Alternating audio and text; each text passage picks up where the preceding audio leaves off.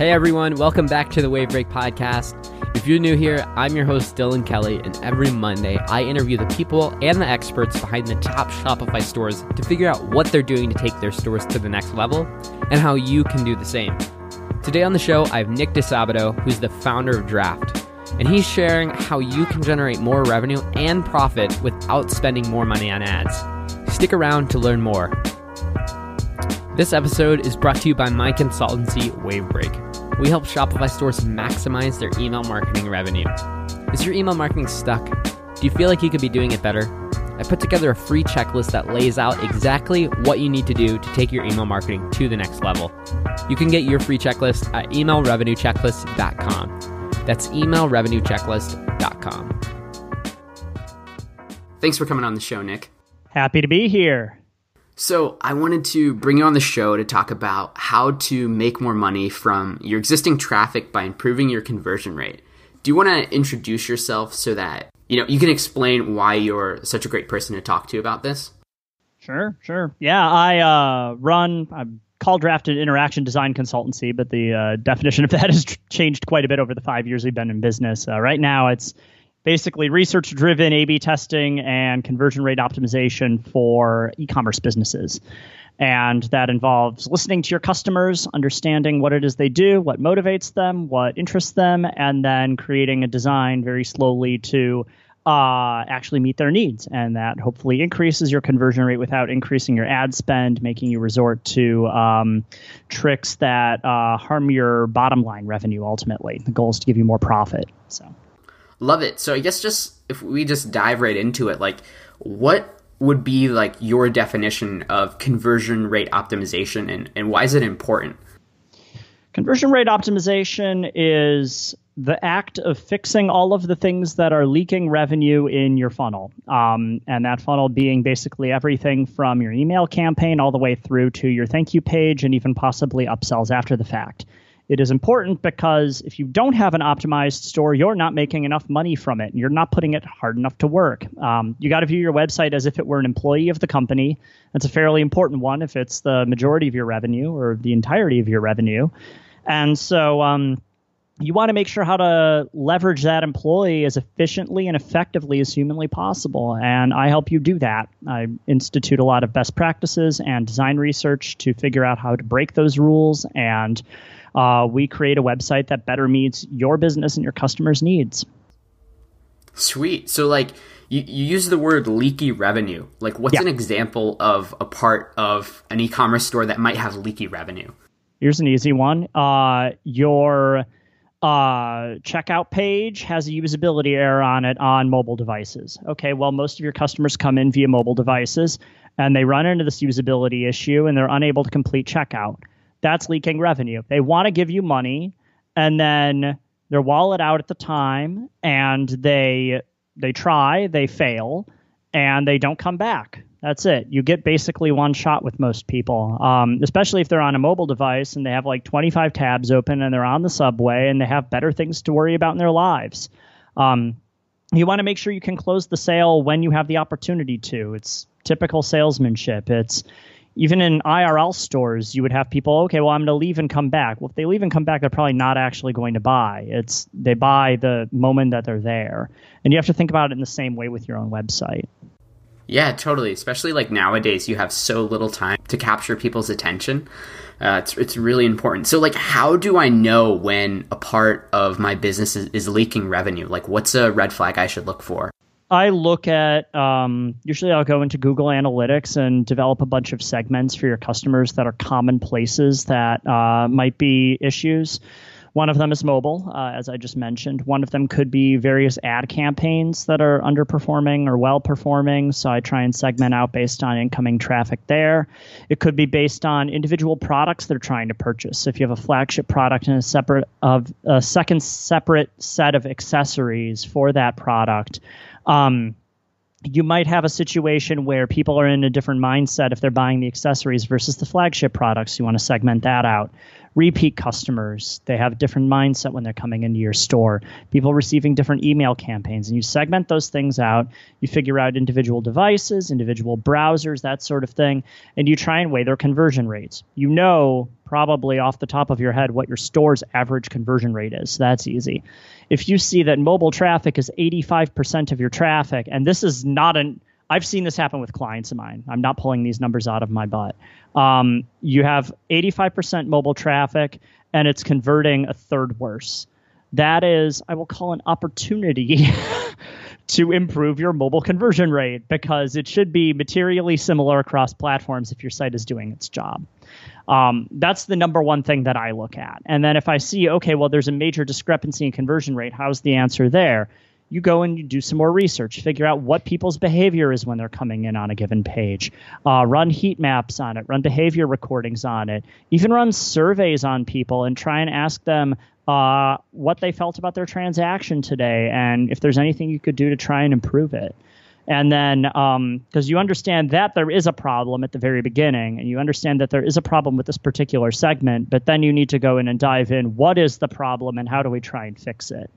Because that's essentially what you're doing when you're sleuthing out these sorts of problems. And then I do that basically into perpetuity for people's stores like what are you looking for in terms of like what's a good conversion rate or like how much of a, a lacking conversion rate like what, what kind of like metrics do you look for to to see what you can improve yeah, so a good conversion rate, people ask me this question pretty often is like, what's a great conversion rate? And I'm like, 100%? I don't know like because it depends on the the type of store you're talking about right? So i i've worked with stores that sell $20 everyday carry products i've worked with stores that sell you know $50 makeup to older women. I've worked with stores that sell $1000 speakers.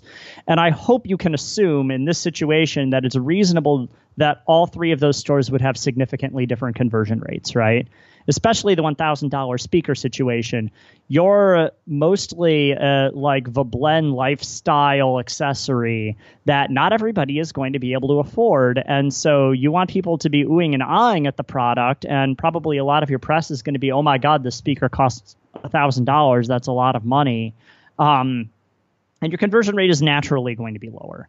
So what I usually say is a good conversion rate is a better conversion rate than you had last month, and you should always assume that an unoptimized site has opportunity to improve the conversion rate. Um, to answer the beginning half of your question, which I think is more interesting about methodology, it's how I find these problems in conversion rate is if there are any major discrepancies. There are always major discrepancies that happen in analytics, in store behavior, um, in specific segments of customers that are going to be coming in. And that's the first place I look because it's the place that has the lowest hanging fruit. Once you fix that, then it gets more interesting because you have effectively, hopefully, similar conversion rates across devices, across platforms, mobile versus desktop, um, specific behavior groups, and then you can dive in and say, okay, well, how do we get repeat customers to come back? How do we work with lifecycle emails? How do we encourage more reviews? How do we encourage more social proof and more word of mouth? Um, that's usually the next thing that I do in this situation after I uh, fix a lot of the. I mean, frankly, most of the problems are on mobile at this point. Uh, someday that might not be the case, but any major discrepancies in conversion rate across platforms that happen to be an outsized amount of traffic. Like you wouldn't optimize mobile if it were only 5% of your traffic, but that's almost never the case in e-commerce. So So, okay, so first you go and and you're looking more at sort of like the low-hanging fruit and then you take care of that and then that's after that is when you get into the more like nitty-gritty of like digging into the actual like more of the percentages like closely and like trying to beat them there. Yeah, that I think that's fair, right? Like you're going to see some glaring things because people don't bother looking at their analytics or they don't know how to segment, which is one of the core things that you have to do in analytics. Um, so they hire me and I come in and do that for them. And then once we fix all of the things that are very obvious, uh, then you kind of look around, you're like, well, what now? And that's when it gets more interesting and bespoke for the, the individual client that I'm typically working with. Ah, cool going back a little bit, you touched on like different businesses that sell like different price products. Um, how does business size play a role into this? So, like, at what point should I stop worrying about getting more traffic and start focusing on increasing my conversion rate? Um, so the if you want to run A/B tests, you should be getting at least 500 to 1,000 revenue generating transactions per month, and that's not uh, that's not for subscription. I mean, new customers, like actual people mashing the buy now button and converting in a way that provides a positive revenue activity for your business. Uh, that's the good, like, beginning point. However, you, A B testing is different from optimization you can compress your images regardless of how big your business is. You can fix glaring usability issues with your checkout or talk to your customers regardless of how big your business is. And I would recommend that anybody of any size try and put into practice some of the research activities and um, optimization activities that I can recommend for sites that are you know independent of traffic or conversion rate. Um, that being said, I, you know, with e-commerce, the nice thing I worked for both e-commerce and SaaS for a long period of time. The nice thing with e-commerce is you can get to that sort of transaction volume per month pretty quickly. Like it's not that difficult. The challenge is earmarking CRO as part of your budget and changing your mindset such that you're willing to embrace a more like rational, deliberate, intentional, statistics based methodology for your design process. And that doesn't appeal to everybody in e commerce. It definitely does in uh, SaaS businesses. Software people love A B testing. um, but yeah, it's a little bit different in e commerce. Cool. And you said that there are some things that any store can do to improve their store. Like, what are some of those things, like the research that you talked about or that you kind of touched on? Well, analytics is one of them. So if you are, and going through and fixing the usability of your checkout flow is another one of them. So if you want to do usability tests, you can go to a site called usertesting.com and they basically recruit participants to try and find and buy products from your store. And they vocalize their internal monologue while they're doing it. So that surfaces problems with browsing, adding to cart, um, issues across multiple devices uh, issues with your checkout flow, issues with um, maybe shipping address validation in other countries around the world, that sort of thing. Those are all really, really valuable. Uh, checking your analytics, really, really valuable. Running heat maps, going to a site like hotjar.com and getting a heat map tool installed and understanding where people are clicking and where people are scrolling and where people aren't clicking or scrolling helps you a lot for understanding how to change the layout and behavior of especially your marketing pages and your product pages so that people are more likely to resonate with your messaging. Um, sending post purchase surveys, single questions asking, How did you feel about your purchase today? Putting it on the thank you page and the receipt email from your website. Um, giving people an incentive to fill that out, like a 5% discount code later. Uh, getting those sorts of insights in allow you to open the channels of communication with your customers, which I don't know anyone that listens to their customers and ignores them. you're going to listen to your customers and you're going to end up taking action on it. And you're going to hopefully generate revenue for your business because you're making a store that people are more likely to buy from. And that is regardless of your business's size or conversion rate. And those are all things, everything I mentioned, you can do in under $500. Usertesting.com is 400 of those $500. Wow, yeah. So when I'm when I'm checking my analytics, you said check check your analytics. You said that a few times. So when I'm checking my analytics, what am I looking for? Because I know a lot of the people I know that run e-commerce businesses, they're, sort of overwhelmed. Like I, I was talking to one lady and she was like, "I have all this data, but I don't know what to do with it. Like where where do I even start?" So I've answered this question in about 8,000 words of blog posts in the past. And to keep it as short as humanly possible, I would say look at mobile and Google Analytics has a default segment for that and try and understand whether or not the conversion rate is lower. Take a look at your traffic sources, uh, determine like what proportions you're getting off of Facebook versus organic and whether you're comfortable with those sources. Um, take a look at bounce rates and refer sources to see if people are showrooming your project on Amazon. Make sure you have e commerce conversion tracking set up. A lot of stores, I have worked with eight figure stores that did not bother flipping the switch for e commerce conversion tracking in Google Analytics. It's not on by default, and you have to change the snippet you're posting to all of your pages. So um, that's usually the thing I do within half an hour of starting to work with your store is I check to make sure that's happened. And the un- the truly unfortunate thing about this is they're not gathering that data until you flip the switch. So you don't have any historical data, which really sucks. Um, but that's something that you should be putting together and is pretty critical and load bearing. It shows what products are being purchased and uh, how much money you're making, things that are fairly important. Um, those are the the first few places. Again, I can go on and on and on and dive into really crazy things about your funnels and goal configurations and stuff like that. Configure goals on Google Analytics if you haven't yet. Make sure you have one for your thank you page and one and that it maps to your cart and checkout pages. But um, and ConversionXL has resources for that. I have resources for that. But uh, that's where I would start. Yeah, definitely flip that switch now after listening to this podcast. Um, all right, so let's say I have the the flip switched or the um, the switch flipped rather, and I'm sort of I have all the low hanging fruit taken care of. Like where where do I go next in terms of improving my conversion rate? Like do I change the color of buttons now, or like where do I go from here? So I've run about 450 A/B tests in my career, and um, would you like to guess how many button color tests I've I've had that have won? I want to say zero actually won. One. one button color test won, but it was because it was a smarter button color test. It was a refer link, and instead of it being a red button everywhere, it was the color of the store. So if it referred you to Amazon, it would be orange. If it referred you to Walmart, it would be blue. If it referred you to Apple, it would be that warm gray they use. Um, and uh, that that turned out to be a very smart button color test. You can you can steal that. Don't test your button colors. Oh my god. Um, the the number one thing that I recommend for people when they are coming up with new test ideas is that all test ideas should be backed with some sort of research. Um, testing to settle debates is not a good idea.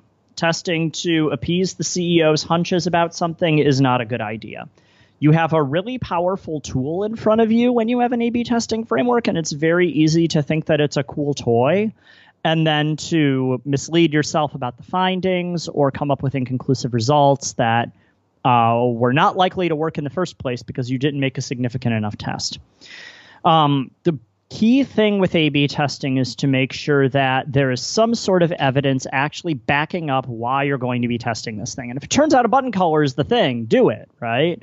But in practice, it's more things like the pitch, the wording, the branding, the layout, the behavior, ungarbaging your page so it's clear and faster to load. Um, fixing a lot of usability issues on mobile, especially. Um, those are the sorts of things that I end up testing most frequently. And then the next question is okay, well, what reliably tests well? And the answer is I have no idea. For your store, it's going to be different than for every other store I've worked for because everybody has their own unique needs and their own unique set of customers. And the answer is to research it. And if you don't want to put in the time and attention to conduct design research properly to understand what ultimately A B testing is, which is measuring the economic impact of a specific design decision, um, then you can go and test button colors and headlines and waste your time, I guess. I don't know. I, I don't know what I would do in that situation. um, but I have a design background, so that probably makes sense there. So the takeaway there is don't test something small like a button, test the big things. Test the big things. Yeah. The more ambitious the test, the more likely it is to work well because you're changing a lot of things. But also you have to listen. That's the number one thing is you have to listen to your customers. How, how do I listen? Like what do I ask my customers to to get enough research to do a good successful A/B test? Well, there are a lot of ways to survey customers in ways that like confirm your own biases, which is not good but uh, there are several different design research activities that I do. One of them is usability tests, heat maps, uh, analytics. I actually do interviews sometimes where I will recruit customers through a survey and then I will get them on the phone and ask non leading questions how to run a good user interview is another three and a half hour long conversation that I don't think we'd be able to do on this podcast. But it is essentially you are asking, um, how did you feel about purchasing this product? What competitors did you consider? Are you still using the product? What are you using it for? Are you enjoying it? Um, have you recommended it to any friends? Um, what was the last thing holding you back from purchasing? And you have to keep in mind all of these things are you, you, you, you, you. They're all asking about how the product fits into the customer's life. It is so easy to write an interview that goes me, me, me, me, me. How did you enjoy our website? How did you enjoy our purchasing process? Um, how, did you respond well to our logo? Those are leading questions because they draw the customer's attention to the logo when in fact they were not necessarily thinking about your logo when they were going and buying the thing. They were thinking about how the thing fits into their lives instead. So you need to figure out a way to tease out their story and turn the focus onto them because that will give you more insight into how to create something that meets their needs. Um, that applies to not only interviews but also surveys, both post purchase surveys, and if you're going to run like annual or semi annual surveys of your customer base. Um, there are a lot of really good resources for how to run good interviews from Erika Hall, from Stephen Portigal, other UX researchers, Alan Cooper, um, and they all talk about how to craft a good question that turns the focus onto the customer. So, customer research doesn't always mean actually talking to customers. It could be as simple as just like really digging into your analytics or looking yeah. at a heat map. Yeah, so I separate research into kind of two fields, and there's quantitative and quantitative re- uh, qual- quantitative and qualitative research. Sorry, uh, quantitative is the heat map analytics number side of things. Qualitative is tell me your story, talk to me about your feelings with this transaction, et cetera, et cetera, et cetera. And you need a 50 50 blend of this research in order to reliably create revenue generating design decisions that you can run in A B tests. Um, it is very the problem with that is that people are either one or the other mindset. They're either a big numbers person or they're a big feelings person.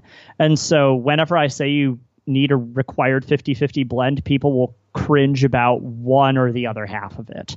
Um, and that sucks because then you're going to end up doing it wrong. So either get another person to do the other half of the research for you or buck up and figure out how to actually do the other half of the research. Um, I did it, so. and you mentioned for the uh, the heat maps, Hotjar is a good tool for that. Yes. For the interviews, um, usability testing is good for usertesting.com. Um, interviews, uh, Ethnio is the tool I use for running screener interviews. And then beyond that, it's either Skype or FaceTime. And then I use Audio Hijack Pro to record the calls. And then I'm typing in the background and writing up notes and stuff like that.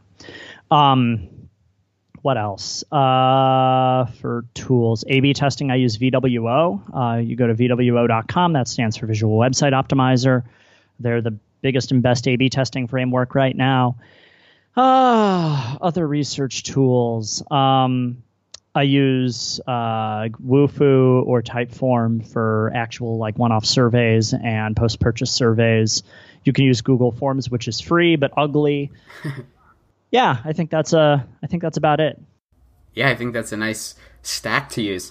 So I guess kind of to summarize, like the the big thing is not necessarily like getting into the nitty gritty of like, uh, let's A B test this button color or this button text, but more like look at the bigger things and then don't just guess. Like use research and analytics to to back up what you're actually testing. And before you even do that, like don't try to go too far into things. Like look at the big picture and see like what's glaringly wrong. Yeah. Yeah, you want to you want to fix the stuff that's glaringly wrong because you probably haven't even been looking at that, right? And then once you fix that, you know there's stuff that's not glaringly wrong that might be a little bit hidden. And as you increase your conversion rate, the fortunate thing is you end up with more traffic that is actually buying, so you can get to statistically significant test results a lot faster.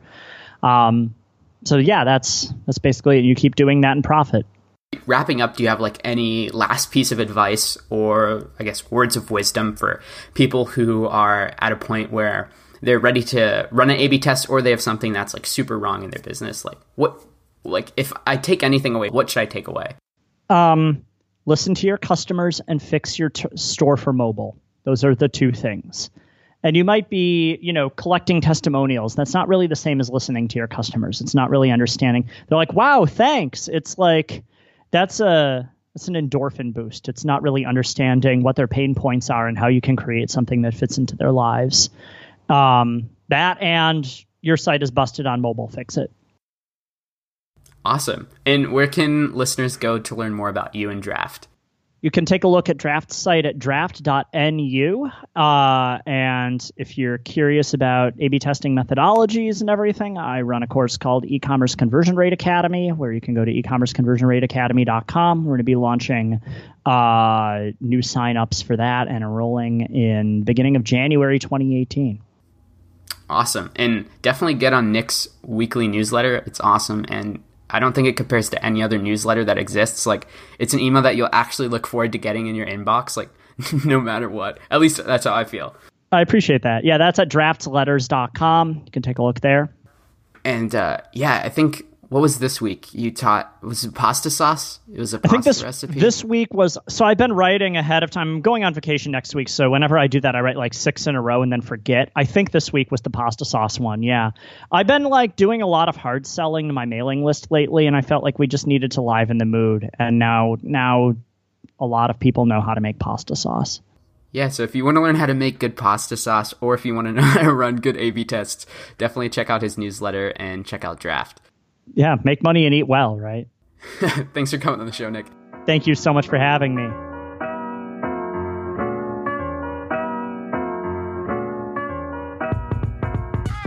Thanks so much for listening to this episode. I hope you got something valuable out of it. Subscribe to get notified when new episodes drop, and if you want to work with me, head over to wavebreak.co to learn more. Thanks again for listening. I'll see you next week.